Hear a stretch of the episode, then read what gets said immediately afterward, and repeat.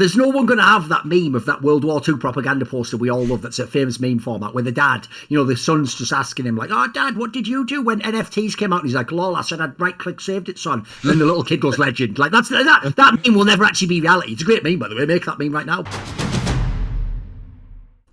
Hello, everybody. Welcome back to another episode of Side Select. We're here talking about some esports things today. I'm joined by Thorin and Rich. As always, it's me, Foxdrop. And Thorin, I'm coming to you to ask you a very important question. I asked you about your breakfast and your lunch. Okay. Before. I might have something for you on this one. Come on. Okay, so what's your favourite colour, Thorin? Favorite color? I will say, isn't that something that you're asked when you're like five years old? So, like, Yeah. mate, I will say this. Even back then, I was sort of contrarian because when they asked favorite color, everyone else was like, you know, red, blue, pink. I said like yellow with black around the outside. That was my actual original answer from when I was like five, and I'm sticking with it. Fire. So Yeah, basically, Bumblebee out of Transformers, I guess. There you All go. right. Bumblebee from Thorin. Maybe the Rich. shittest out of Transformers. I can't lie, but whatever. I don't know how you're going to top that, Rich, but you can try. What's your favourite colour, mate? See, I think this is super disrespectful because you've led us down the garden path, and for all you know, I came up with some really funny and creative answer for what I have for dinner. So I'm just not even going to answer it. You're, that will remain. that will remain a mystery. Yeah. I'm just keep you on your toes, guys. Come on, it can't be too. It can't be too scripted. We know we don't have every single word scripted for the show. No, totally, definitely I not. mean, yes. Yeah. yeah, exactly, exactly. 'Cause we- This this show is brought to you by Riot Games. And let's talk about our first topic for the day. Cloud Nine recently announced that they partnered up with Blockchain.com.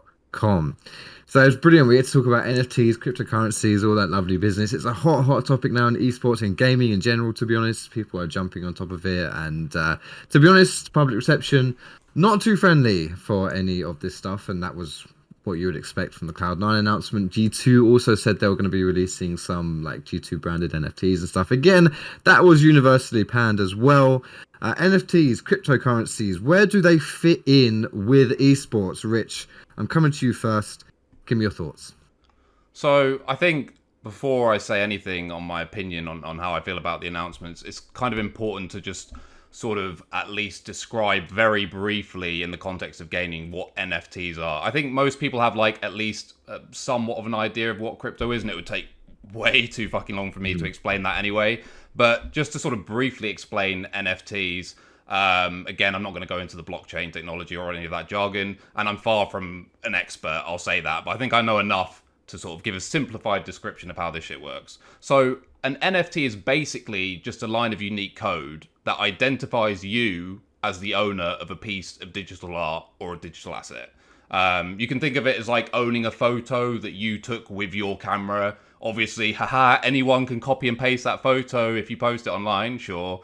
Uh, but obviously, they also would not legally be allowed to use it for anything that's monetized without your permission. Um, it's not really a mind blowing concept, and people sort of seem to think you can actually just jump this step with NFTs for some reason. Uh, in terms of like how they're related to gaming, um, I'll just give you a very basic example of how they could be utilized, like gun skins in Counter Strike, right? Like currently in client, you know, you can buy or loot, use loot boxes or whatever and get like common skins, more limited skins um, that hold a certain value um, and look a certain way. Uh, and obviously, there's secondary marketplaces where you can sell these skins, and depending on the scarcity and the rarity, that will denote the value, right? But with games that will presumably in the future, I mean, some have already announced that they're going to be incorporating NFTs. Basically, or at least hypothetically, you'll be able to have completely one of a kind unique skins, right? Like, imagine that s1mple wins a major with uh, a gun that has his own one of a kind custom logo on, right? He could probably then sell that if he wanted to for a ton of money. I mean, it, it's like if uh, Hendrix sold his uh, Fender from Woodstock, right? Like, sure, you could make copies, but with NFTs, you actually have certificates which will just provably show that yours is a fake or a duplicate. Um, so everyone, you know, you know, you just know that it was faked.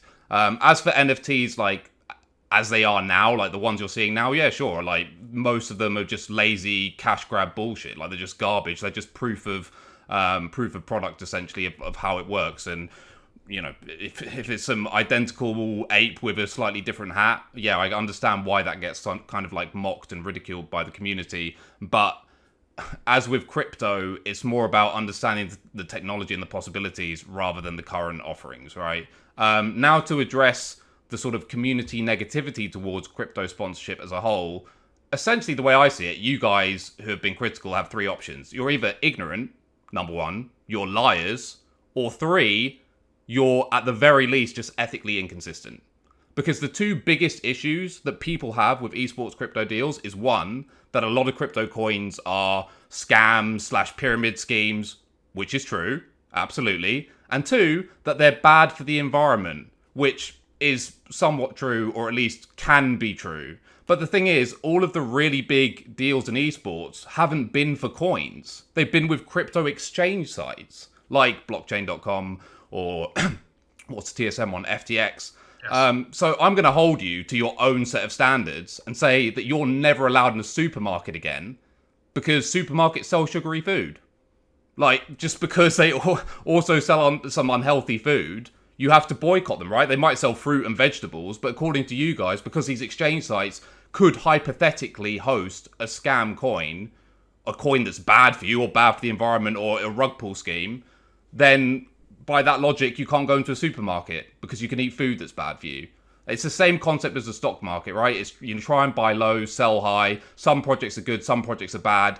Uh, and most of these stocks that you're buying, by the way, are also from companies that are probably doing way worse things to the environment than crypto. So that's how I view it. You know, if you're an exchange site that basically gives a platform to a whole different uh, bunch of goods, some of them are going to be bad, some of them are going to be good.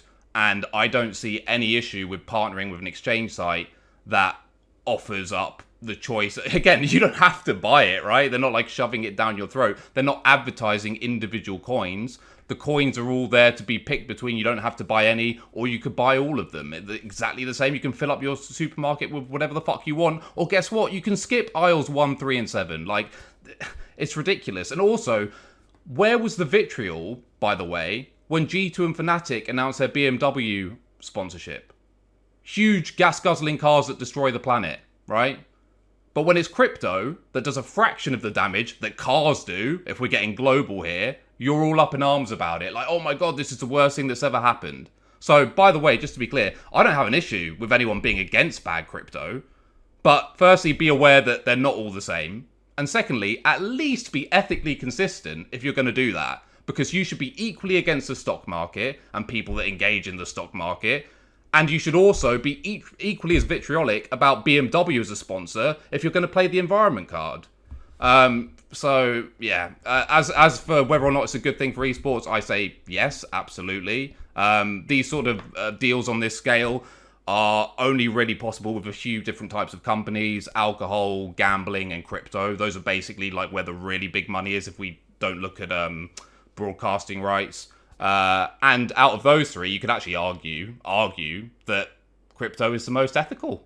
So yeah, I have no issues with teams getting sponsored by big exchange sites in the same way that I wouldn't have a problem with them getting sponsored by gambling sites or alcohol.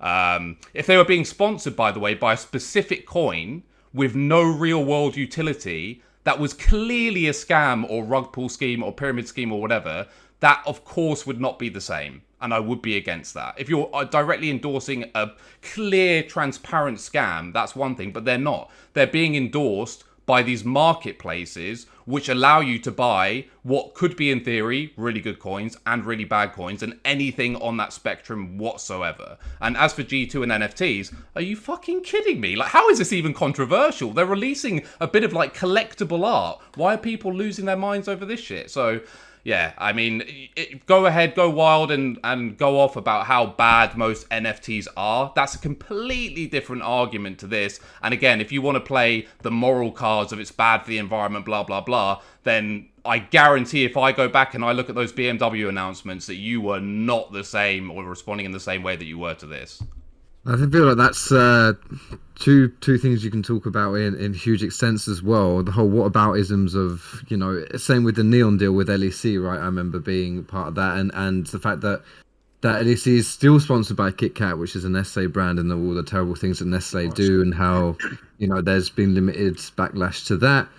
Um, but also with the the the thing with, with with crypto and with NFTs and and specifically with uh, you know as you mentioned like the marketplaces, um, I do kind of want to pick your brain just a tiny bit more before I move on to Thorin here, Rich. Is like a lot of the arguments against crypto is uh, as an industry it's very unregulated it's very new like people it, it's all of these things that just kind of just seem to pop out out of nowhere like i think arguably crypto has in the grand scheme of things um, these marketplaces sure they can sell good coin and bad coin or uh, as you put it but who's who's stopping these marketplaces from, from from regulating themselves to make sure these bad coins you know they're not just going to be profiting from them? I think that's a lot of the the skepticism around that is like you can say that you're you know yeah we're innocent we're, we're only peddling the coins it's not to do with us where they come from but where's your your responsibility to make sure that this coin is good and bad they seem to shirk that responsibility because there is no regulation to, that says that they don't have to, and of course, in that way, they would still make the most money. So,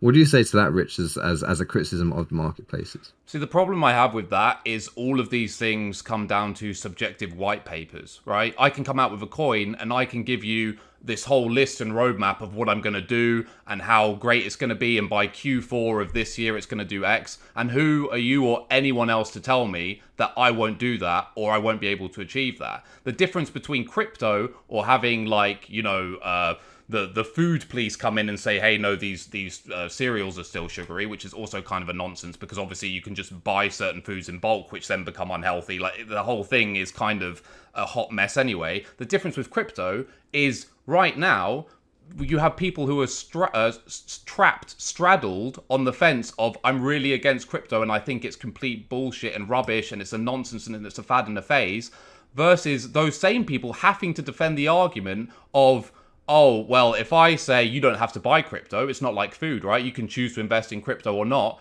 How do they now complain? Because they have to pretend that it's necessary to attack me on that argument, but they're also simultaneously trying to tell me that crypto's a scam and it has no real world utility and all the rest of it. So, as for the regulation, I think it's a load of nonsense because no one has to opt into it. It is one of these things where you can view it like the stock market and even in gambling, kind of, you know, take part at your own risk.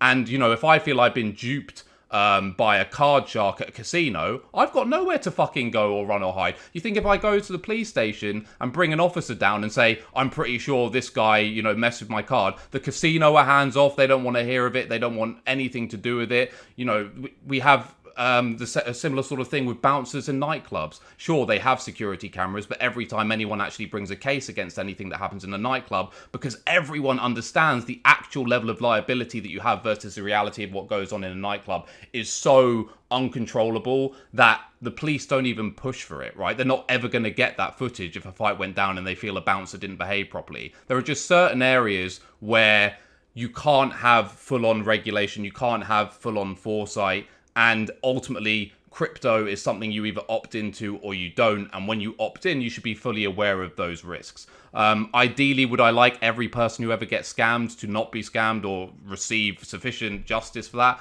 Absolutely, but these spaces aren't perfect in the same way that nightclubs have existed now for almost a century, and it's hilarious that every time there's ever a scuffle in a nightclub, the web the the uh, security cam cameras failed. People aren't bitching about that every week. They understand why that's a thing and the inherent risk that you know comes from getting yourself in bad situations at a certain place at a certain time of the night. So I don't I I don't really yeah, I don't know. I, I, to me, it's kind of like a non-argument. It's kind of like saying, "Oh, why did you go down that street that you know is notoriously has a notoriously high crime rate and the highest stabbing rate or whatever in the UK, but you went there down anyway. You went down there anyway at night and you got stabbed." And then me saying, "Yeah, but there should be better security down there." Yeah, but you know that there isn't.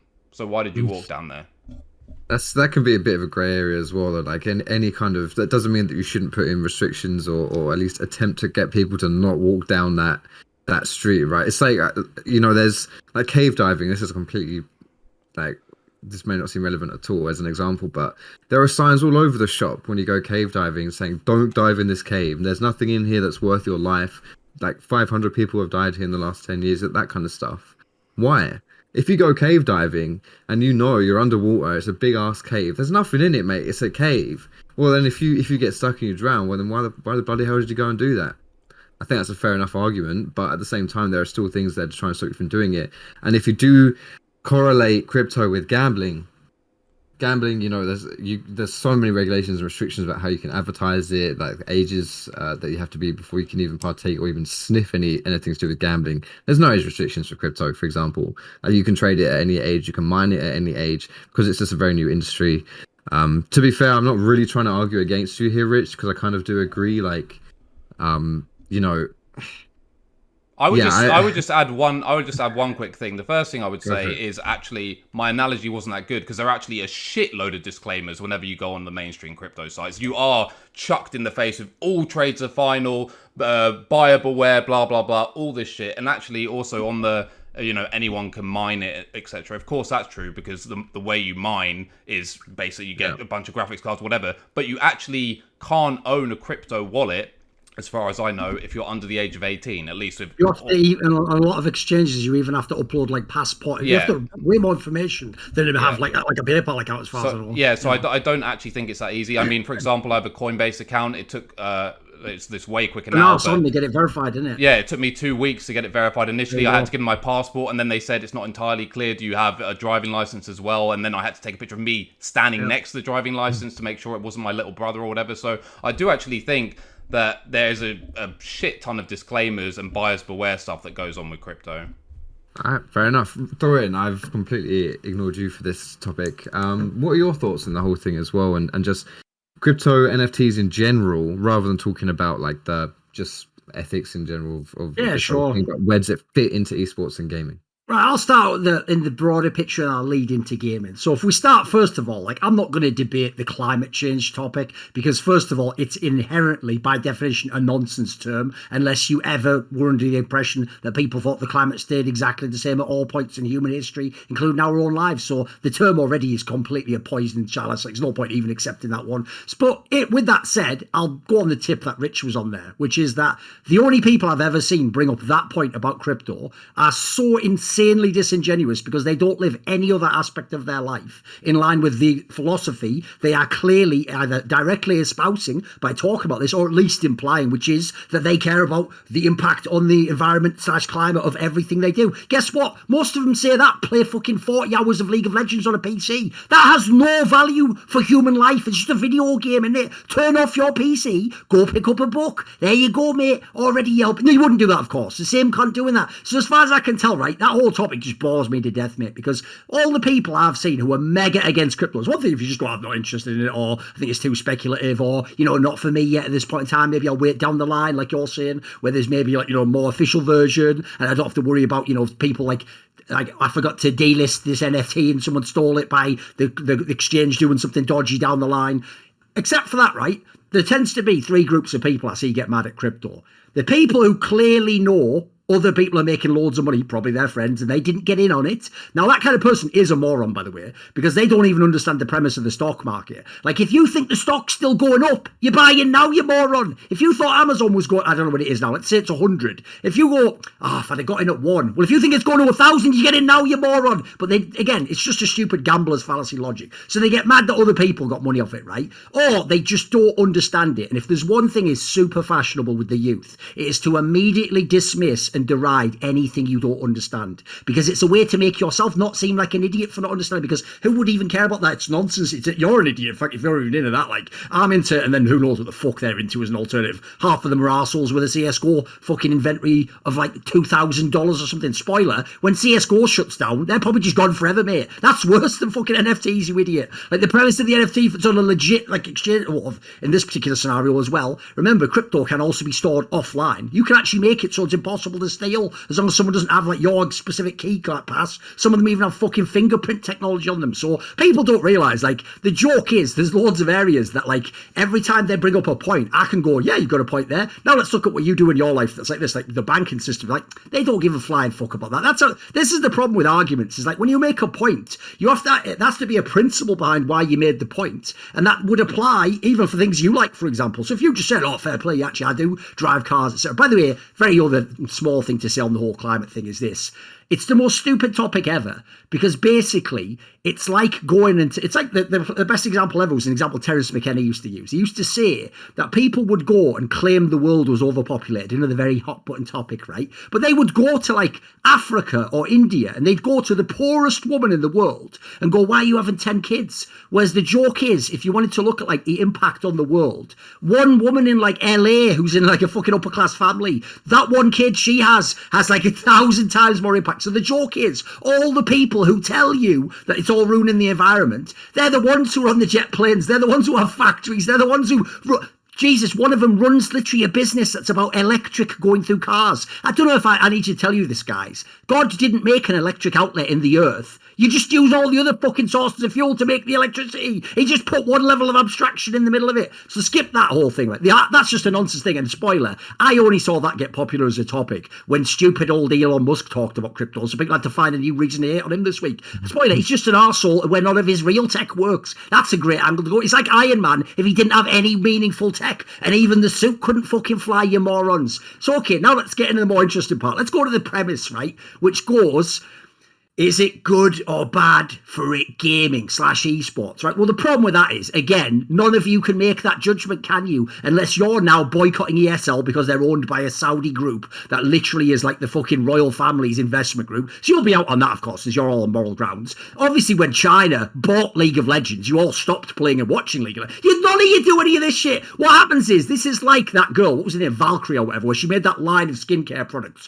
where can you believe this guys? Skincare products might lie about what the product does. Oh, you mean like every skincare product? You mean when I watch those fucking women from 90s TV on an advert where their face is so fucking photoshopped, it's unbelievable. I'm supposed and I'm supposed to believe that skin cream made her look 25. Yeah, that's not a lie, is it? That's nothing, nothing, nothing inherently wrong with that. The joke is though, and this is why I bring that example up. Every dummy in esports dunked on that girl. But if L'Oreal came in to sponsor LCS, they'd piss their pants having a wank fest. It's a fucking joke. Like, again, there's no rhyme or reason. There's no principles here. They just don't like person X, so they dunk on them. And then they turn around and welcome in person Y for the same reasons, which they like that person. It's just nonsense, isn't it? So when you say, is it good or bad, right? Obviously, none of us are actually living out an ethical life based on, well, except me. I've literally just turned down hundreds of thousands of dollars of Saudi money because the company that was going to invest in the company I was involved with was uh, bought by the Savvy Gaming Group, but none of you cunts will ever do it. So get the fuck out of my face. Then if we go to the idea of what even is that premise, like is it good or bad? What does that even mean? That's like saying, right, are guns bad for society? Well, you're going to go, well, of course they are. You, you, you know why they're not. Because you know the only way you can stop people with guns? You've got to have guns. So you've just fucking, you've done yourself there, haven't you, mate? Like that doesn't make any sense. The premise is it's technology. Who is applying the technology? How is it being applied? That's the premise. So I would say, is this way of doing it? So for example, you could ask like, is a team being sponsored by a crypto exchange good or bad for gaming? That would probably come down to your opinion if you're trying to what you're interested in, with what your thoughts are on gambling, like even regulated gambling. Is it a bad thing for society? If you think it is, then probably crypto is a bad thing. Do you think the stock market's a bad thing? Some people do. Some people just live a normal job, get a wage. Some people think it's an inherent way to make money based on you know your own now understanding of the market, blah blah blah, all the rest of it. Now I'd skip to this part and I'd say this: when you go to the whole angle of like what is the what is the function of them? Again the people who have fucking csgo skins say that. You are aware the best csgo skin in the world doesn't change anything about the way the weapon handles. It's just paint job on the fucking gun. There's even one if people don't know where if you use the wrong resolution the gun model actually comes out and it, it, it doesn't quite go off the bottom of the screen if you use the wrong fov and so he just puts the same clip straight back in. It doesn't even put another fucking clip out. It's just, the whole thing's nonsense. It's just stupid little graphics in it. So if you think that's fine great. I never used skins myself. I never really gave a fuck unless I got them from like sponsors or whatever. So personally, I'm not big into NFTs, not my thing. But I'd just say this as well. If you think NFTs are stupid bullshit, it's just the same as the art business, you fucking moron. In fact, the joke is in the art business, if someone steals my Rembrandt, unless I really have like some all super legit documentation and I can prove somehow forensically it's my Rembrandt, they've just stolen it. I don't know if anyone knows World War II after that was all about people just shipping around stolen art hidden everywhere. And some of it was never retrieved ever. Well, the way you know someone is an utter midwit on this topic is when they not in a, not as a joke or a meme. They actually say like, "Bro, I just right click save as to your NFT." You don't even know what one is. Then that's what's mad. You don't realize essentially the NFT is the certificate to the art, not the art. That's like you going to me, like it's like me going to Foxdrop. Oh, I've got this fucking banging Rembrandt that my uncle gave me. It's worth millions, and you go, ha. Put it put it on the camera real quick? You just go, dickhead. I just downloaded it from Google Images. I've got it as well. It's like no, because in any of the context that you'd really want it to have the real one, to actually fucking be able to legally so you, you wouldn't have it in any of those meanings. So so essentially, that's why I say it. It's almost like whoever made the like right click thing. I think whoever made it did it ironically, mm-hmm. and then mm-hmm. morons just don't get like sarcasm, irony. So they just picked it up and were like. Yeah, oh, I just downloaded them all. so anyway, now I'd go to one last point, which is this: when it comes down to concepts like what you said there, like regulation, because obviously that's like a very hot button topic on things like gambling itself. So being in esports way earlier, I would just say this: I'm personally a little bit jaded on regulation because regulation allows things like the financial crisis of 2008, where all the big banks in the world just lend loads of money out. They lose it all in a criminal fashion, by the way. None of them go to prison except like one tiny Korean banker that was in America or something mad like that. And they all just waltz while then being bailed out by the public. So if that's like the top level of the fucking business, how is anyone at the bottom going to get talked shit on again? It's the same scenario. As no one noticed, this is how you know these are psyops. Because the only person they make you hate is one of us. It's your mate. It's the guy next to you. It's never the bloody guy who's actually making off with all the loot. Like we're all going to talk about. God, imagine if they if it was a scam NFT bloody hell, how many fucking scams do you think they're at the top of business? But the point is, they just get to skip town, don't they? Just no one clearly cares. So to me, I think it's more like if you're fine with gambling, this is the key line in the sand, the Rubicon. I'll bring it back to this. If you're fine with the premise of gambling, if you're fine with the premise that art in itself, beyond aesthetics, doesn't have any inherent value, but it's a collector's market, spoiler, you could even consider things like trading cards, Magic the Gathering, you know the Black Lotus, that super expensive one that costs I don't know what is it now, 50k or something. You know that's more banned in like every single fucking competitive tournament, pretty much. You're not even allowed to use it. So even though it's like an OP card, you just own it because it costs a lot of money because other people bought it a lot. So again, if you're fine with all these things, then essentially it's just another form of income coming into the space. The joke is, as I'll, I'll draw it right back, and this is what I'll say. It. I'll say it, if you want to talk on the most absolute sense, I think as tech, it's fine. I do think there will be a lot of scammers. By the way, spoiler, anytime there's anything that's exciting and new, loads of scammers get involved, even if the core principle is legit. Like esports. I don't know if anyone's ever been fucked over by overvaluation of esports. I don't know if you're aware of this, guys, but TSM isn't Willy Wonka. They don't actually make $400 million worth of chocolate bars. That's just a fucking nonsense idea that came out of nowhere. Like Bjergsen was winning LCS in 2013. The company was probably like $2 million. Then he's winning in 2016. It's probably like 35 million. And then he's winning in like, well, never, oh, I guess he won in 2020. I'll give him that. I was, I had too many, I was going to make the joke he never won after that. But he won in 2020 and all of a sudden it was worth 400 million, right? Right? Why was it about him playing LeBlanc and that made the company worth 400 million? Exactly. It's all nonsense. That's what the fucking business world is, you idiots. Like,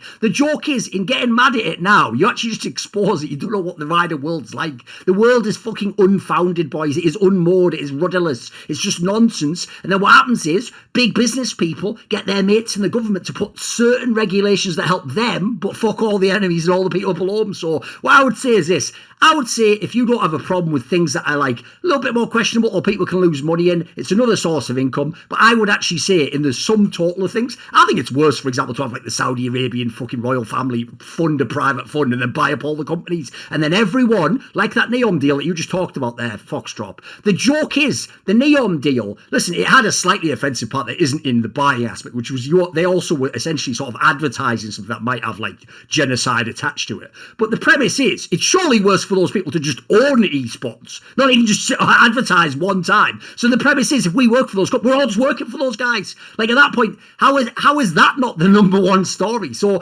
NFTs are a fucking blip on the radar compared to that. Not least because, as Rich pointed out, you can have legit ones, of course. And at the moment, if anything, you're going to burn through all the morons now. You're going to actually see what's legit in the next few years. So I think it's fine because esports at the moment is essentially totally unsustainable. I don't even know if it ever can be at this point in time. And it is basically a bunch of people, companies playing chicken with each other, raising salaries and tournament prize pools and bro, everything's just bumped up. So as a result, you, you need as many money sources as you can. It's not even the worst one.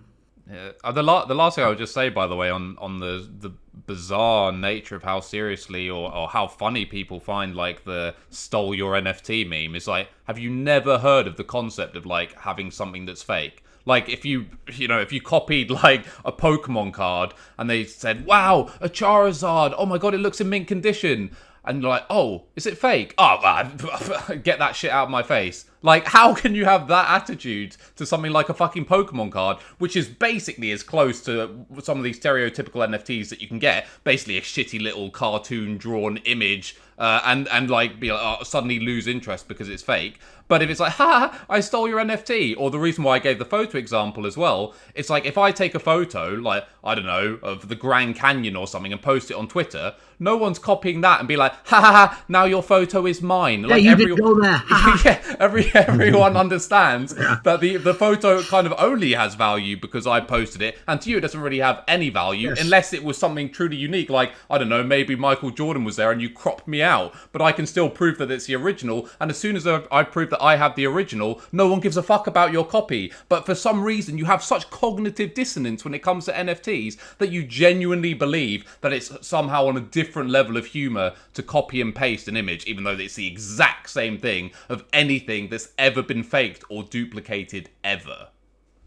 I think something to, to kind of summarize the whole argument really with NFTs and crypto is it's just it's just more about misinformation again as well. Like I personally don't I don't really have a horse in this race. Um I view crypto more like on the lines of gambling, exactly as you were saying, Thorin, and I think that's always like it's kind of it's a tepid area, but you don't always see the yeah, it's it's it's something that I think needs you, you you've got to think about it carefully because obviously you have a young and impressionable audience but at the same time crypto nfts aren't really the spawn of the devil or at least it seems to me as as it would uh, as, as public opinion would kind of lead you to suggest. And i also think the important thing before you make any uh, any assumptions or any conclusions about these kind of things you just got to think about who it is that's telling you what to believe right? On social media you've got so much of this stuff where you just piggybacking opinions, you know, and, and, and as soon as something becomes like the accepted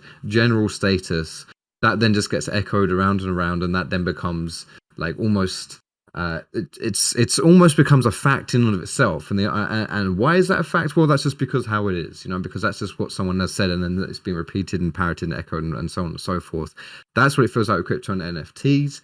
Uh, so do your own research about it. Really is the important thing because I would say ninety percent plus of people who have opinions on crypto and NFTs don't it just feels like they're parroting what other people have said about it. And then you've got to think about why they're saying that. And and a good answer is for example with the whole environment thing i do personally believe i know the whole climate change thing you touched on thorin. Extinction events if you don't know what those are if you're if you're watching this at home go look that up. It's basically when the the, the world says fuck it. The climate blows up on itself and then and then then we start afresh. And there's been like three or four of those i think or, or whatever. Climate change is definitely it's not a man-made thing. It does happen.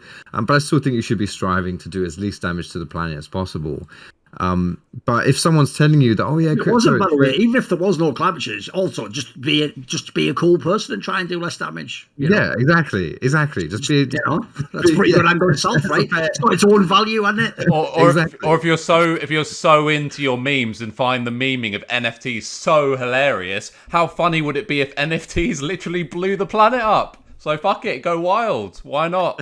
You got you got fucking your whole family got wrecked and Florida got wiped away because of some fucking crypto punks. That'd be funny, wouldn't it? Hilarious. wow amazing absolutely hilarious and i think you're But sorry, I would by the way just go on the record and say I do think 99% of NFTs are absolutely shit. I don't personally own any, and as far as I can see right now, it's a completely useless market unless you want to flip them for money. But at Right. the same time, that's got nothing to do with any of the reasons why you people have an issue with it. So Right, this just just head into one of those modern art museums anywhere in fucking London, any major city, you'll see uh, equivalent levels of shit. Remember, people do modern art where it's just like an installation. It's them in like a tent shitting in their pants, like, and they go, it's just about the existential nature of man. Like, mate, that's as bad as a crypto punk, right? That more, maybe more offensive. Crypto punk took ten minutes to make, didn't it? that's it as well with like well that was gonna that was gonna be my second thing that i wanted to bring up is like the concept of inflated value it's all over the shop it's not Oh, an nft or a crypto thing Oh no. diamonds they're literally not valuable at all Yep. But people Famous tell you it's example, yeah. valuable, and so therefore they have they have value. But like, think about it. If you're watching this, you're probably a gamer of some kind. You're playing a zombie apocalypse game. Are you looting diamonds and, and pieces of art and Rembrandts and, and, and Picassos and stuff to bring around with you on your trips? No, oh, you're not. But yeah. Exactly. All the important stuff is things you need to survive, or things like cigarettes, which you know, just a little alcohol, things that you know, still provide some kind of actual value to you as a human being. But none of this stuff, when you really think about it, has any value whatsoever. Nothing does. NFTs, cryptos don't. If you want to use that as a as a as a argument against them, use it with literally everything. Like literally everything. Nothing really has any value when you really think about it. So.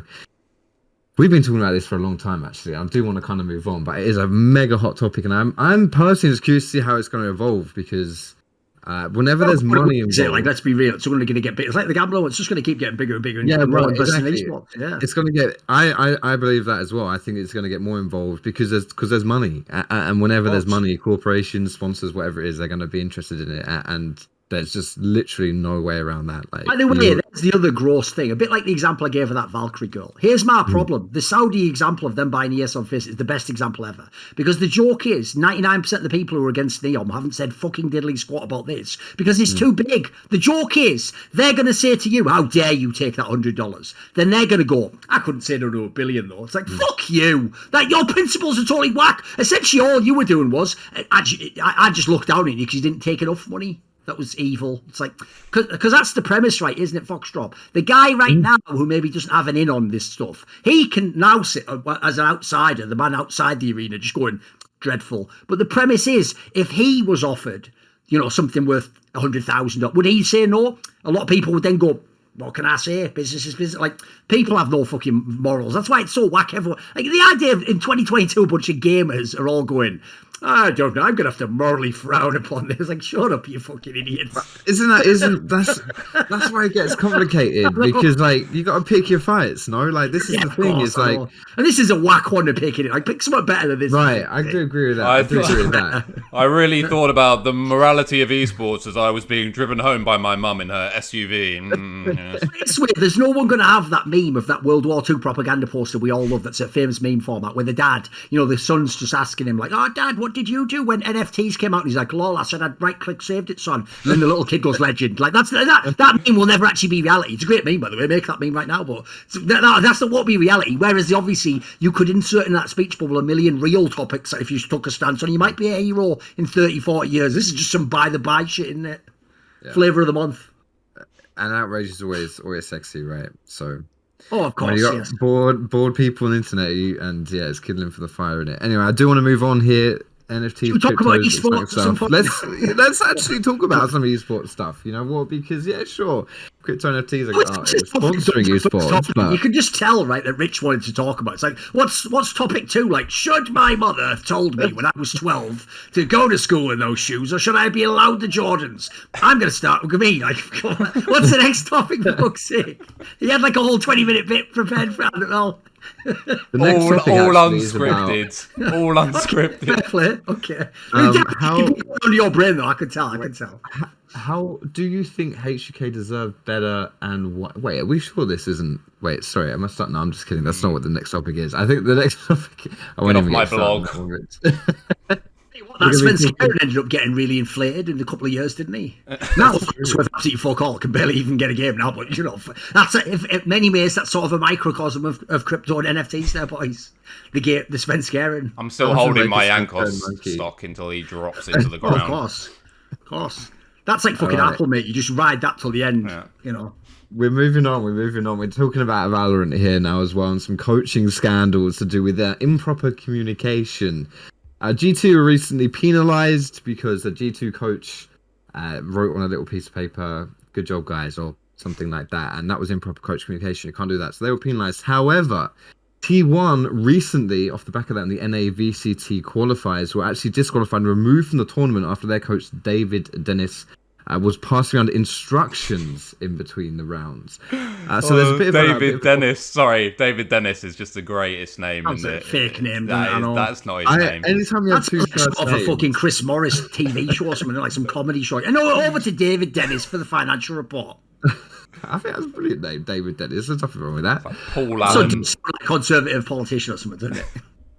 Love it. Uh, anyway, David Dennis aside here, um, I want to ask you guys about what you think with uh, the whole kind of role of coaching in, in games and kind of this this a little bit of this controversy, I guess uh, we should say about how much of an input coaches should slash could have during the games and how much should be left to the players. I know we sort of talked about this a little bit last week, actually, specifically within Counter Strike, because it kind of inflates the or, it affects the value of these uh, like these in-game leaders and these players that can do both, right? That can shot call as well as, as fragging out. Um, but just in general, like, what do you think? I want to come to you first, Thorin. Here, um, what do you think? Like, the rules should be surrounding coaches and their communication uh, in games such as Valorant and Counter Strike. You know, how much involvement should they be able to have during these live games? Yeah, the main problem here is like the underlying topic that's not made explicit here is whether you're online or on LAN. Because the issue for me is this when you're online, it becomes incredibly difficult to enforce any rules whatsoever. So I'll give you an example. This happened in CSGO. You started out and it was like, right, we're just going to let coaches generally talk online, you know, it's all going to be okay. But then the premise was, what if the coach has the stream open on his phone on like a, a, stream, a stream not much delays, watching the opponents? What if the coach, like, you know, fucking signals someone? Now, what they would do then is they would have everyone have webcams, we'd have a cam set up so we can see is there anyone in the room, right? If you don't know how cheating works, it's like viruses and vi- antiviruses. The, you're always one step ahead of them. So if they ban that, then what you do is you have someone in another room. By the way, you can even have a fucking system of mirrors that could show you what the person's saying. So the premise is like if we're on LAN, I think personally on LAN, as long as you're just stood behind the players, you should be able to say anything because I think it's like sports. It's too hard to enforce otherwise. When you say something, was something an emotion that you're expressing? Was it a command to the person? I think you get into a really, again, like I said, it's almost unenforceable. I feel like online, I understand why there's an issue, and you should probably have a baseline. Like you should essentially decide when do they talk. If they talk during a timeout or before the game, after the game. If they do that, then you do your best to enforce it. Like you have cameras set up. If you catch someone blatantly, you have to punish them. But people are always going to get round it. So my main issue is this: is like I think this is one of those ones where whatever you set the initial precedent as, so if coaches can't talk at all, then yes, it doesn't matter. Here's the problem: it doesn't matter what you said. That is a form of cheating because it's breaking the rules. But the reason this contrast is given here is it is different to hold up a thing that says "nice job, guys." It's quite unlikely that's some super coded message. That's probably just "nice job, guys." If you do, I think that guy said something like "you're one in two or some fucking." That's clearly you are attempting to give them information. That's a that's a more severe form of cheating. But you have both broken the rule. And as I say, if you're going to enforce it, like the premise is you can or you can't talk. It's not even just about the quality of what you're saying. The reason I also though feel like you've got to be really careful with how you do it is because in Counter Strike at the moment we actually had this happen at the majors where Valve basically tried to make it like we're going to enforce this as hard as possible, and they said you couldn't even literally clap or like celebrate when something happened because the logic went maybe like you know clapping slow means like slow it down, like guys. I want it and like listen. Once we get into that area, like I said, you, that's just that's a descent into madness because you're trying to like literally like interpret every single thing as some obscure thing. And also, I'll say this: I think it's also unenforceable because this happened at the major. There were coaches, right, sitting behind their teams in incredibly important rounds. A, t- a player wins an incredible 1v3, and the coach has to go like, because he can't react. He can't even, as a human being, react. So, by the way, the next stage, if you're going to go along those lines, is he now has to be in a separate room where he's just watching a screen with, an, with a communication device that opens and closes when he can. Like at this point in time, like how much are we going to sort of like wreck the sport? Like I know that in our games, what makes them different from a lot of sports is we have the information burden that you don't have. You have the fog of war. You have the opponent's POV you can't see. Whereas like you know in football you can see all the people, etc. But even so, like we can't. If my opinion, if you remove the human element, I'm willing to accept the time tiny bit of fuckery if it allows essentially like the gist of the human element of like you're there with the boys, you are part of the game, you can celebrate to some degree. Don't blatantly cheat. If we catch you doing that, of course we punish you. So I think it's a really complicated topic personally, and for me, that's why I say I think everyone should decide at the beginning what they think's fair, and then we'll put the punishments in. You can't just go well because Riot said it. Like maybe I disagree with Riot, you know. Yeah, I think that's I, I think that's something that gets really underrated in esports. Is that just how much it's it's an entertainment product. You know, if, if you see the reactions, there's something I always found funny with like being being rooted in League of Legends myself, but also dabbling in different esports just because I enjoy watching them. Like I'll use Counter Strike as a, as a relevant example.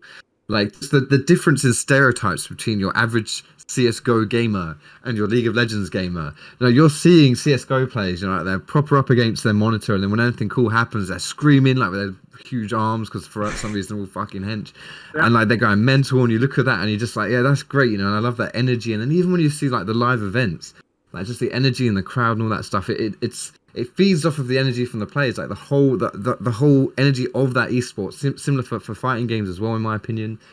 It's great, and I love seeing that. And then League of Legends, when you've got people who you know, like they, they have like reaction cams, right? A lot of the times during replays, and it's like you know, Jankos is sitting. Well, Jankos is a bad example because he's always energetic. But your average, your average Joe League of Legends pro player sitting there, he gets a kill, and he's like,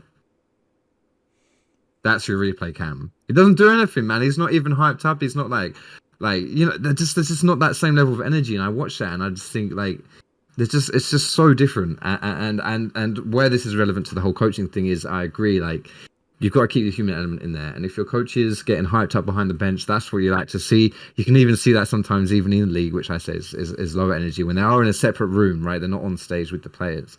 Like I, I just I love seeing that. And I don't think you can take that away and you're getting way too silly if you're saying you can't clap or you can't react. Like that's just that that is absurd. Uh, Rich and commentary, what do you think about uh, coaches' communications during games? Uh, what should their role be? When just to touch on that last point you made, when when it comes to LAN, can't you just have uh like where they you know the headphones they used to have at the international, like they put them in these like soundproof booths anyway, and then they gave them these fat headphones. Like, can't you just give the coaches like the lawnmower style headphones with a mic and then a referee or someone's just muting their mic whenever they're not allowed to talk. Isn't that a thing?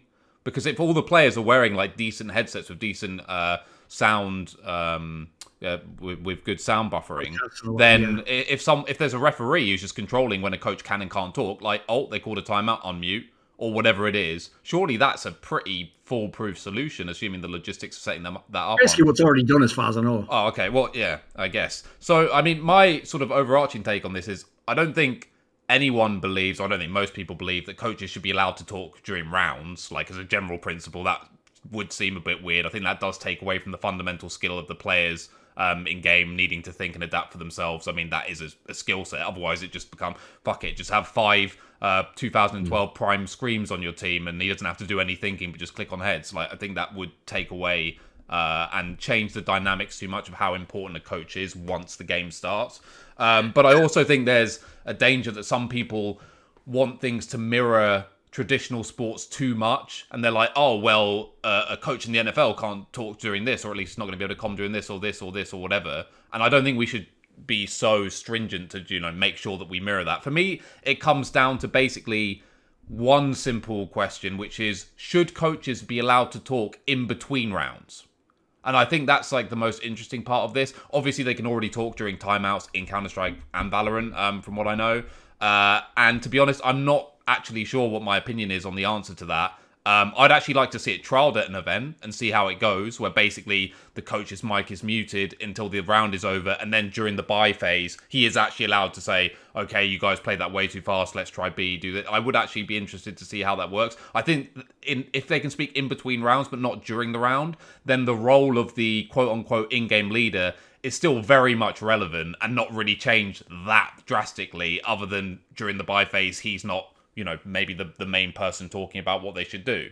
Um, but that also doesn't mean that he you know can't get off script or, or make a call mid-round if he if he thinks he sees something. So i would be interested to see that. Something else i'd also add as well just this is out of pure curiosity this will never happen but i think it'd be really fun to just see one tournament a year where basically the coach just can talk whenever he wants for the whole thing just to see what the potential impact of coaching is you know? I mean in, in a game like league of legends this would be like that would be amazing. Amazing. Yeah, Obviously, you had like Mithy or someone, or anyone that level as your shot caller or someone helping you add ideas, you could imagine the macro would get insane, yeah. wouldn't it? Yeah, that, that would be super interesting and it would change the whole uh, sort of uh, off-season ethos as well about the kinds of oh, players that you were yes, interested in having. Absolutely. I mean, suddenly having like five 17-year-old uh, mechanical gods could actually be a thing mm. if you, again, if you have Mithy or uh, Hai or someone who really understands their shit talking you through it. So yeah, out of pure curiosity, I think that'd be really fun to see. Obviously, I suspect that would not be the way to go. But as I said, for me, it comes down to basically, do you think coaches should be allowed to talk in between rounds or not?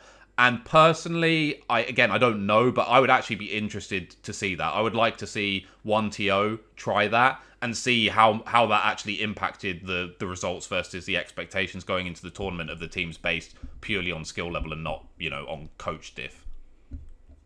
I think it's an interesting uh, topic to talk about, and it's very unique to CS uh, or to shooters specifically, right? Or, or, games that have like rounds set up. Um, because when when you think about something like league, for example, you know, coaches on stage they do the they do the drafting, um, and then league is essentially one like 40 minute round. you know, like there is no talking in between rounds. There's nothing to do in between rounds.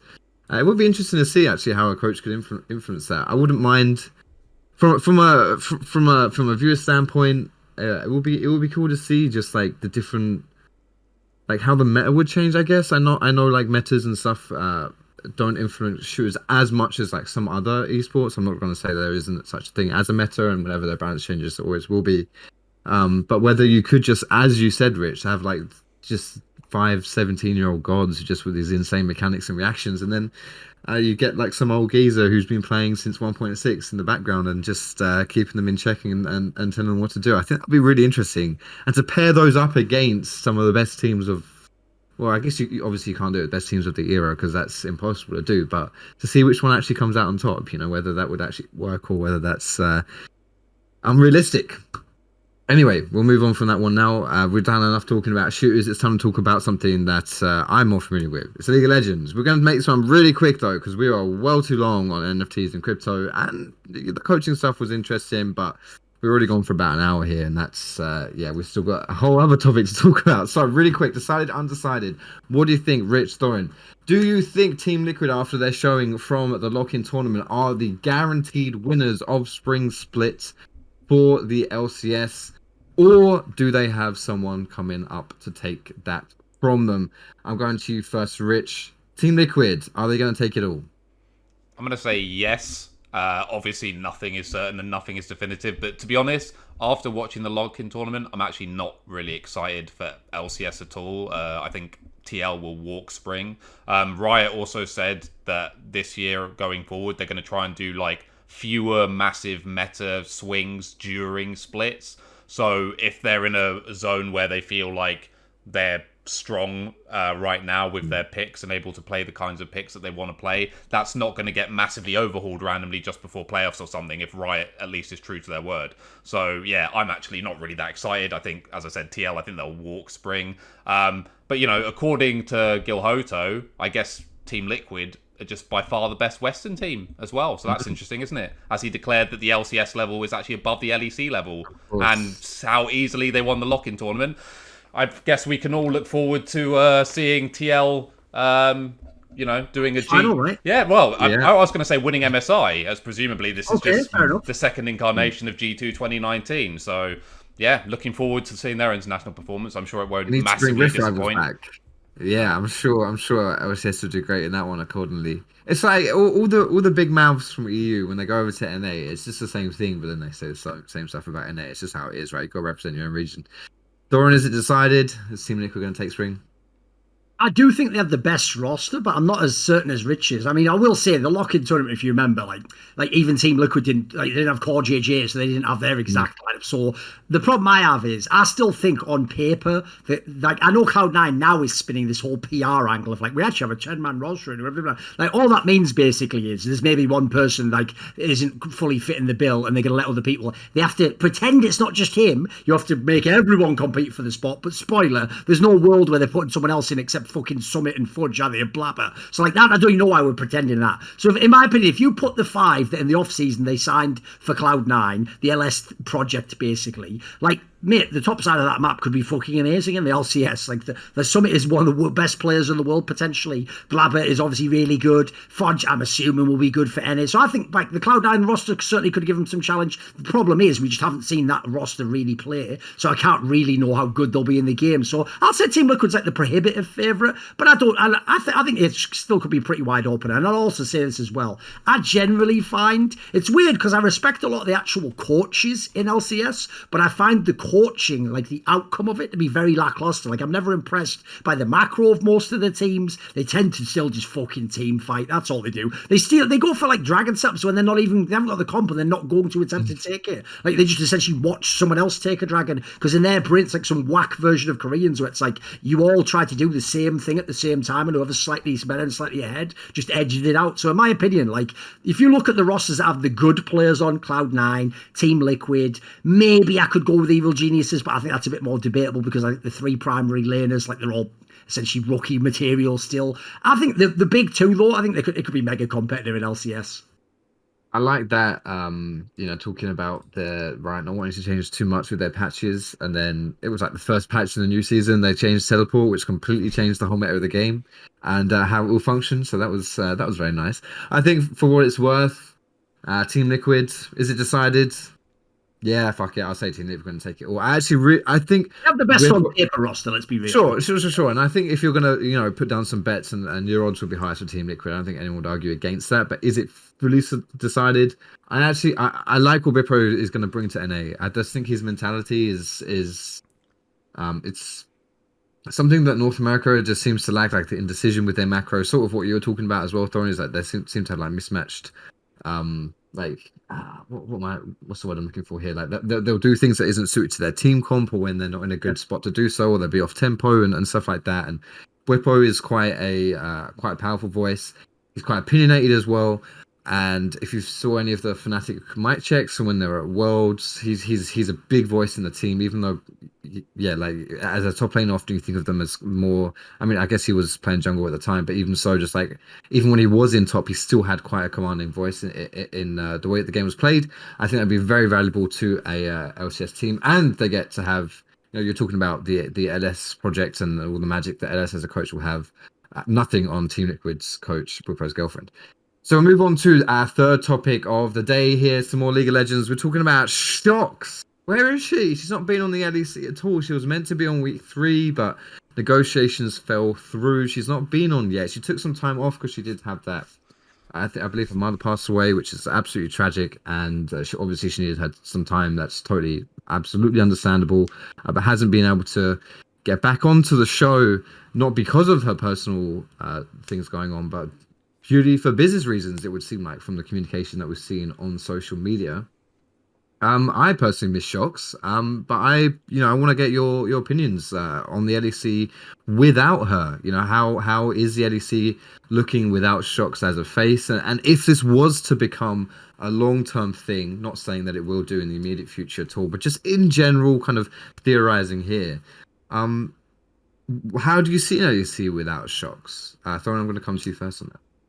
I mean, I think you could make a very strong case, assuming we're not like doing the old thing of like Faker's still the most important person in League of Legends, but because he's the face of the game, go all all, all these accomplishments. Because by the way, it's spoiler like that. If anything, sort of wearing a bit thin now. Actually, like there's a lot of people could have started watching League in the last two or three years. You never saw the real Faker, so actually you're just going off some fairy tale. No, I mean campfire stories from the OGs. So I would say, unironically, uh, bearing in mind I'm in the Anglosphere of the people who know English language and watching English language broadcasts. I don't know like what the Chinese casters talk about. She's far, as far as I'm concerned, she is the face of League of Legends, literally League of mm-hmm. Legends. Like it's not just LEC. On LEC, she is obviously like the main thr thr through line for the entire LEC, EULCS. But you go to MSI, you go to Worlds. Like if Sjokz isn't there, it, it, you already it feels weird. Already feel it feels weird just watching LEC now. Despite the fact, by the way, some of the people they have there are mega like Laura, etc. But it's not Sjokz, is it? That's the thing. They have a different skill set, and certainly you can't, and you would never want to plug and play someone in what Sjokz does because I think she has a totally unique skill set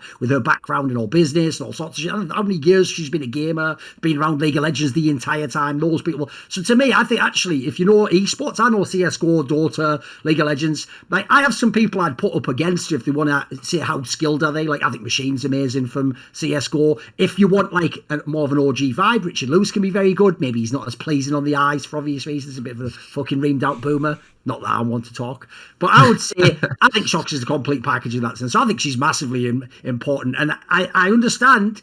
Listen, here's the one part that's probably not shaded into this discussion because fans just don't know this.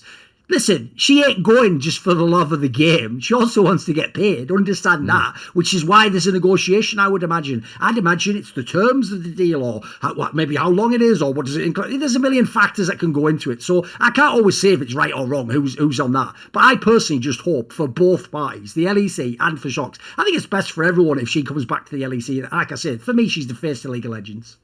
Are you, Rich? Do you think Sjokz's the face of League of Legends? Uh, I do not, but I do. I I know what Thorin means, and I don't necessarily disagree. My conclusion just wouldn't be that. Therefore, I think she's the face of League of Legends. The thing is, for me, and I, I sort of alluded to this a little bit on on Twitter. As much as I rate Sjokz as a host for LEC, I don't actually see that much value in paying her what she deserves. And by that, I mean clearly, you know, as you guys already alluded to, the reason she hasn't come back, as she has said herself, so this is not speculative, Yeah, it is a business decision. Essentially, uh, she's not being paid what she wants to be paid, which is fair enough, and her market value should be high, and, and, and you know, rightfully so. I just think that where the LEC is now, it's not. And maybe this is a little bit of a hot take, but I don't think it's that heavily impacted by her presence or lack thereof. I just don't. I think the how I would measure that, or, or what I would hypothesize um, as as metrics for measuring that, is I believe that other than maybe let's say the first week back when she's like, "Woohoo, I'm back!" Yeah, great. Other than that, I don't think you would see any difference in viewership if it were possible to create two parallel scenarios where one's with Sjokz and one's without Sjokz. That is nothing against what she does as a host or her competency as a host. I just think LEC has reached the point where it no longer needs her to be a viewership driver. Um, and again, I said this on Twitter, but if I'm Riot and I believe that Sjokz is important and I want to work with her and I want her to have as much value for me as you know for, for what I'm going to apparently be paying her, which I'm guessing is more than she's been paid up to this point, which would make sense. I would want to see her hosting at LCS. Um, now, obviously, I think that's very unlikely, and I doubt she would want to do it. Um, but just from a pure value perspective, uh, I think you know the LCS broadcast, in my opinion, is in def- desperate need of a shake-up. Um, I think she'd be a great catalyst for that, and I think it would actually impact viewership in a positive way. Whereas with the LEC, I think people love having Sjokz. I like seeing Sjokz on on the desk and doing the hosting role, but I doubt anyone would stop watching because she's not there. Uh, and that might, might sound harsh, but I, I do genuinely believe that. Uh, I'm not trying to diminish her contribution in any way, but I think honestly, at this stage, when you're dealing with something as big as uh, the LEC is becoming, unless you are a truly mind-blowingly transcendent talent that like goes above and beyond the role, then I don't really think you're going to have that great an impact on whether fans choose to watch games or not. And that again, that's mainly because of the nature of the role, right? It's just not mm. that important. And and with Machine as well, right? Like Machine's a great example. Machine is a really good host and mediator and moves things along and knows when to keep going and when to cut away, all this other stuff. But if there's a big major, obviously it's not really, it's kind of apples to oranges because it's not really the same thing.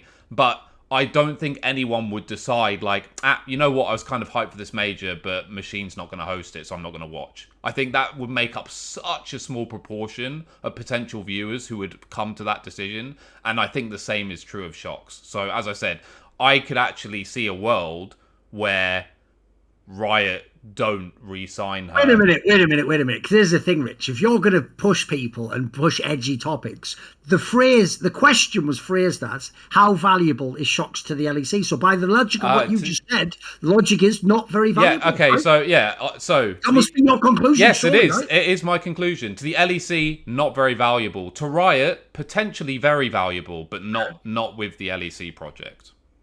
By the way, I'll, let me push back a little bit though.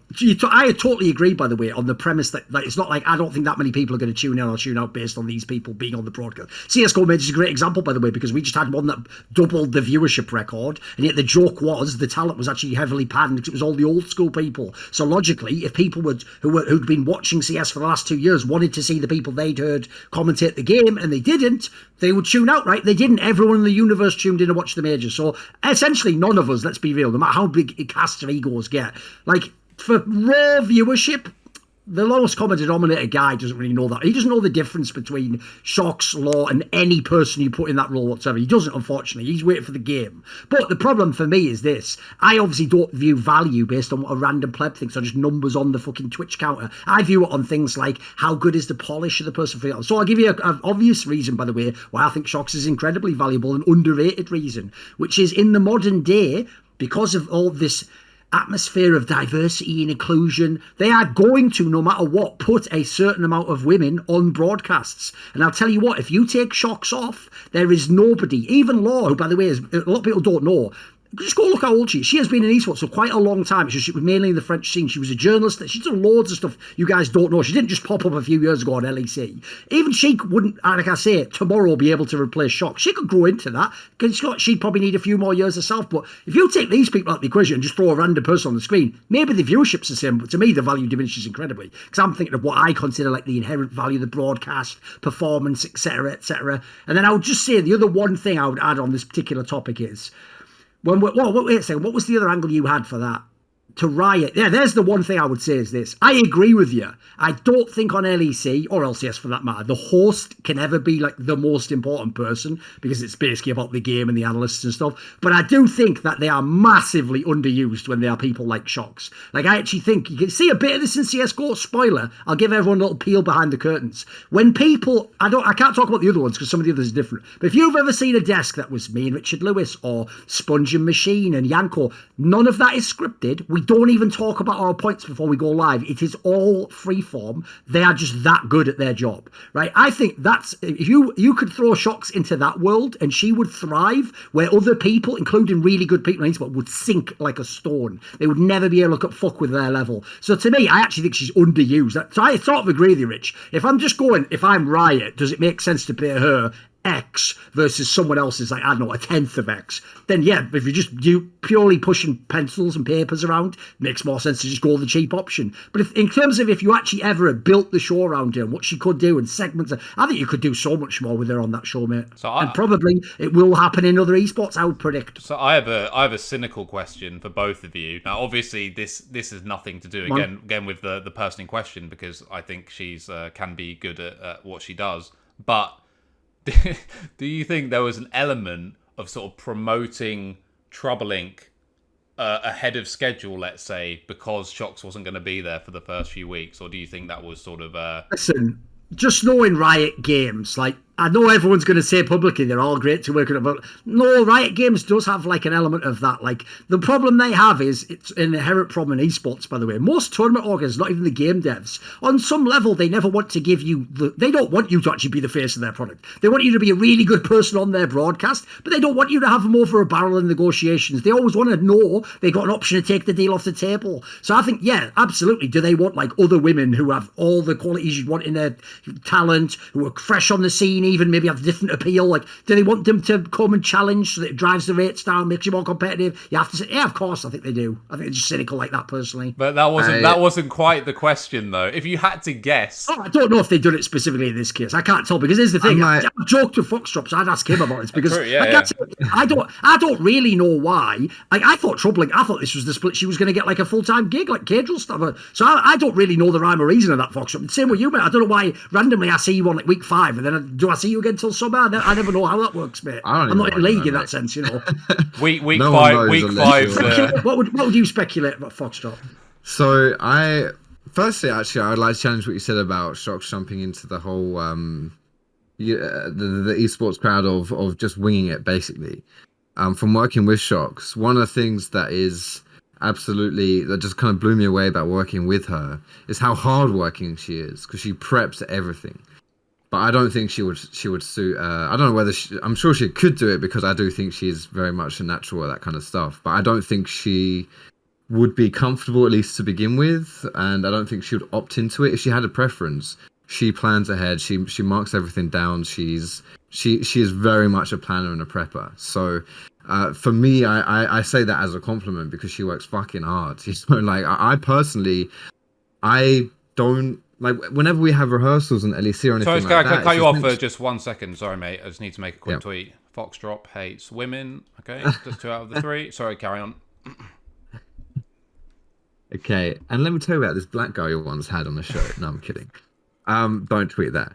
Um, where the fuck was I? This really throwing me off. She was really hard working because she prefers yeah, yeah, yeah. she's, she's mega hard working. Yeah, but like all of all of the all of the um rehearsals that we had, it was essentially like a rushed version of the of the show. Like you're expected to give like your your, your the points that you're going to say, so everyone knows what you're going to say before you say them. Like on the actually, if, the... if you come from other games, that's wild. Because I'll give you an example. If I do a rehearsal Foxdrop, I just mm. go like blah blah blah blah blah blah blah blah over to you because I'm not going to waste my points on it. Yeah, right, exactly. Like, unique, I would say. And I, I I talked to um I'm friends with uh Georgia fuck, fuck me. Oh From my god. um, Valorant, Yeah. yeah. Geocasts. There you go. yeah, yeah, yeah, yeah, yeah. I'll just know your life better than you. So keep. Yeah, you do. you should really do.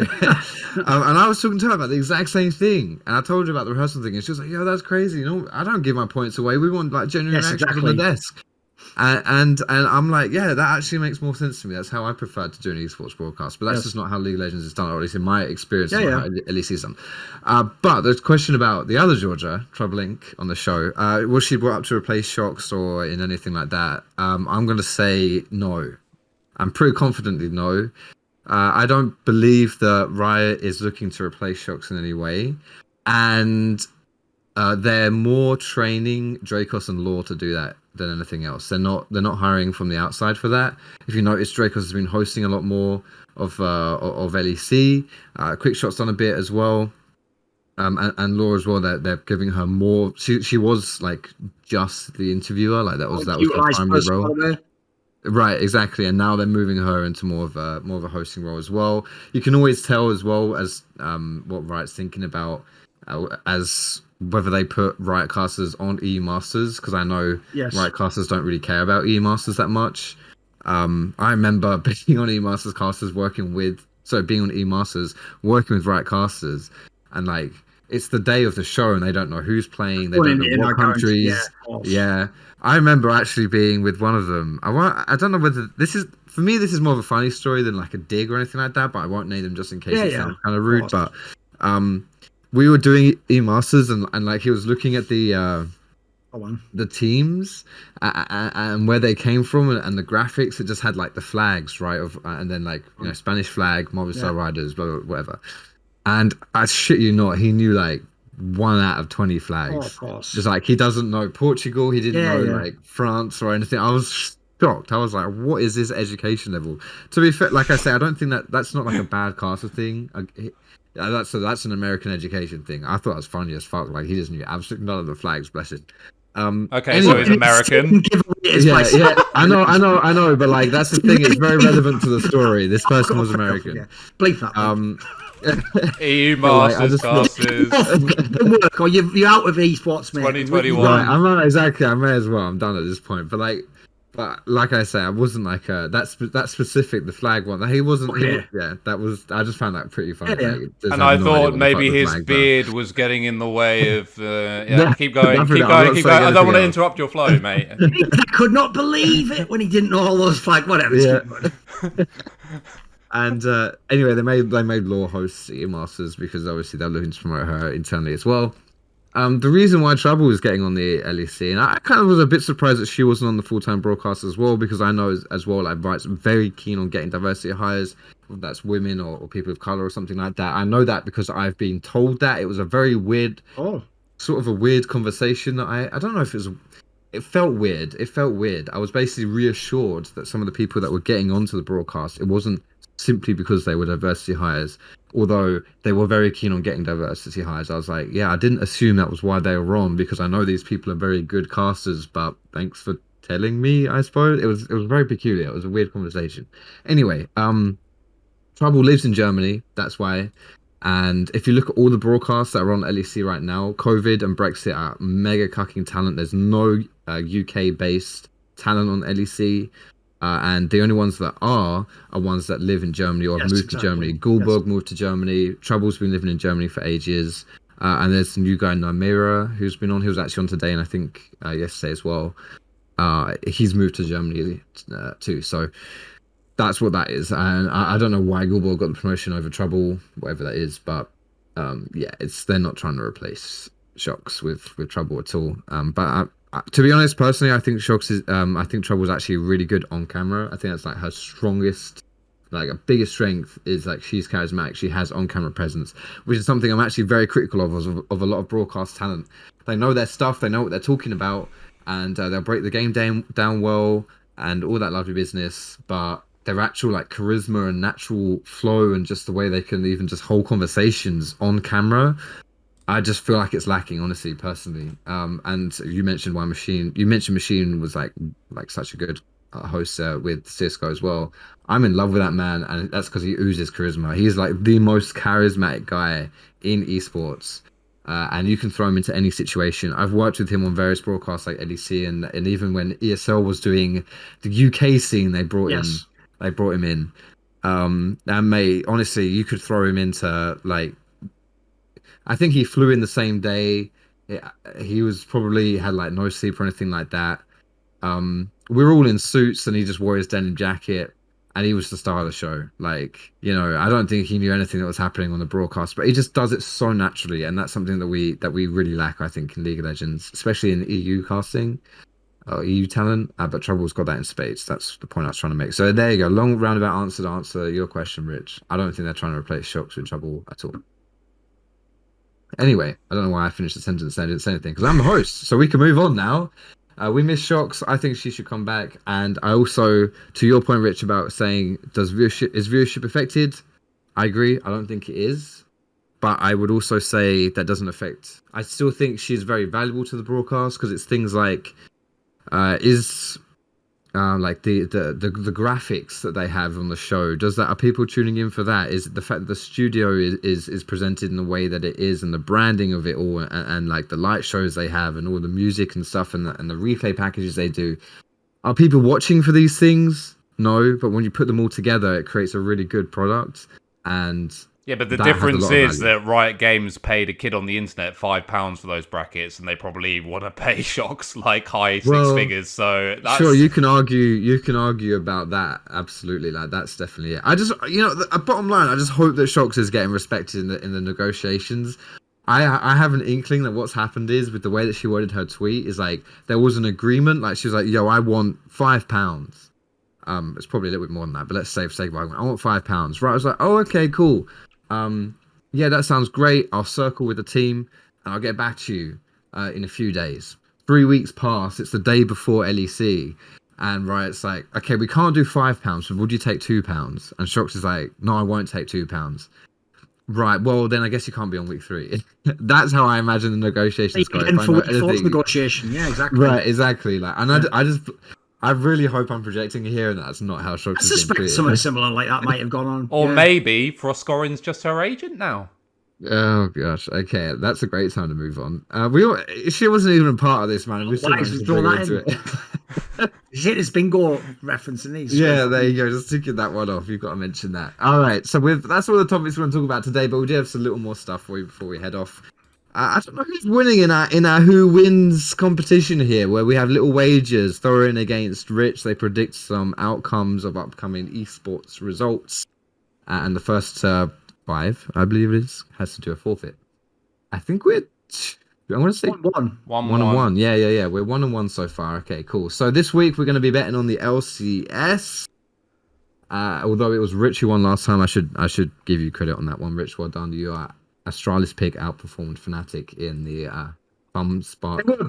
bullshit, I will say it was it was a, a war of attrition at the end. There were no winners there were no winners. Okay, there were apart no from winners, me. but Rich somehow managed to squeeze one out right there.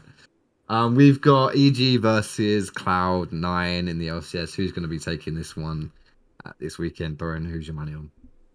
Obviously, the one issue I have here is, and I'm not sure if this information is out there, I can't be certain exactly which players will play for Cloud9. So if they play with the exact same lineups that they had in the lock-in tournament, obviously I think EG, as is shown in the lock-in tournament, would have a good chance. But if they play with the real Cloud9 lineup, the one that I obviously earlier on said I think could challenge Team Liquid, I think that team, the key thing about it is it's not actually that crazy a lineup on paper. It has a few players that are really good. But I think the mix of like prospects, which clearly are tied to the idea LS has got this eye for the game that he's seen in other players that we've seen turn out to be amazing players, mixed with people he probably wants to coach and maybe only could be coached by him at this point in their careers. I think it's just such an exciting prospect that I, I think I'm going to take Cloud9 if they play the real lineup.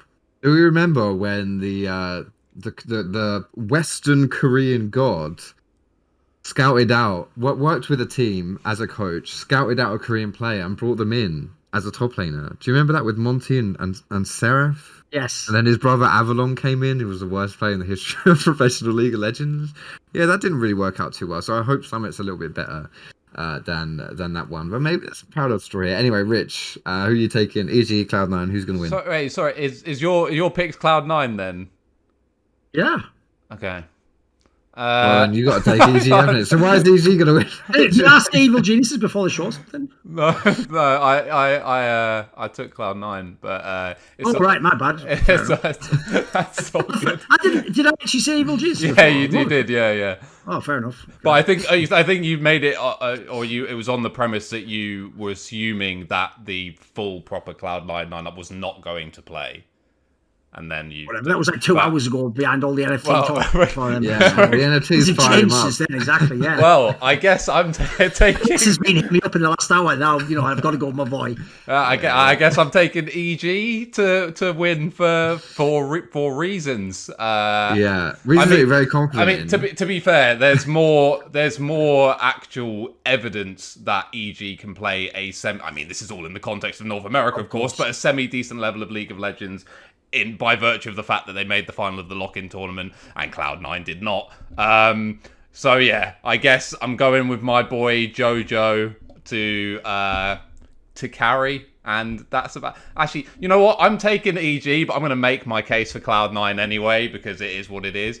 I just think uh, that these Korean boys are going to do a rogue because this is this was my whole thing of like why I thought Rogue would be good at the start of the season. Spoiler alert! Apparently they are. It's I just feel that LCK by the end of last season had kind of just figured out a way to play certain roles in the game better than they did in the West. Shock horror top lane was one of those roles, and I think especially early on, even though clearly they're going to get a massive fat we're playing in NA solo queue debuff at some point, the early part of the season. I think is when the players on an individual basis from Korea should actually be performing the best versus their Western counterparts before they get fully consumed by the North American meme, coupled by the fact that they have someone who's spent most of their working in League of Legends life in Korea, surrounded by the scene. Apparently knows a little bit about League of Legends as well. Probably, I would surmise, uh, put him up against most of the other NA coach- coaches. I would say has better knowledge of the game. I would think that is probably why Cloud9 might win. But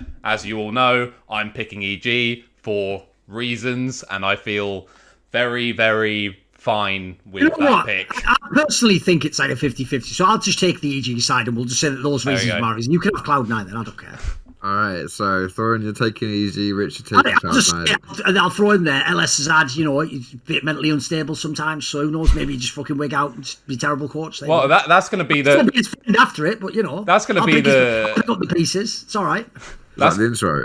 that's going to be the that's gonna be the that's going to be the ultimate who wins Yeah. episode though when we pick the the over under on uh, Yes. when L- LS is back in the hospital and can't actually play. good. So yeah, we'll see. right, fantastic stuff. I thought you were going to say that was the intro to the video, just so you know, get people riled up about LS. That's always, uh, yeah, but no, we're talking about him being in hospital. That's slightly different, but that's fair enough.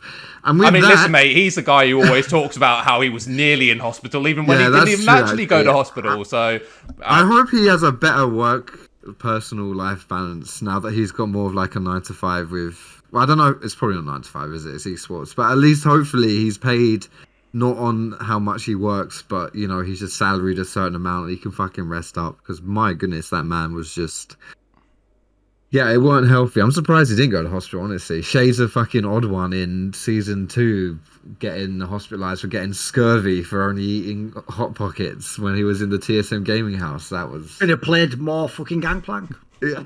Strip have done, mate. Brilliant. And uh, yeah, we're going to be heading off now, though. Thanks a lot for your time, boys. Thanks a lot for being here. We'll see you all again next week. We're actually going to do our LEC mid season awards. Ooh, exciting stuff next week. Make sure you don't miss that one out. Thanks a lot for watching. I mean, Foxdrop with Thorin and Rich. We'll see you next time.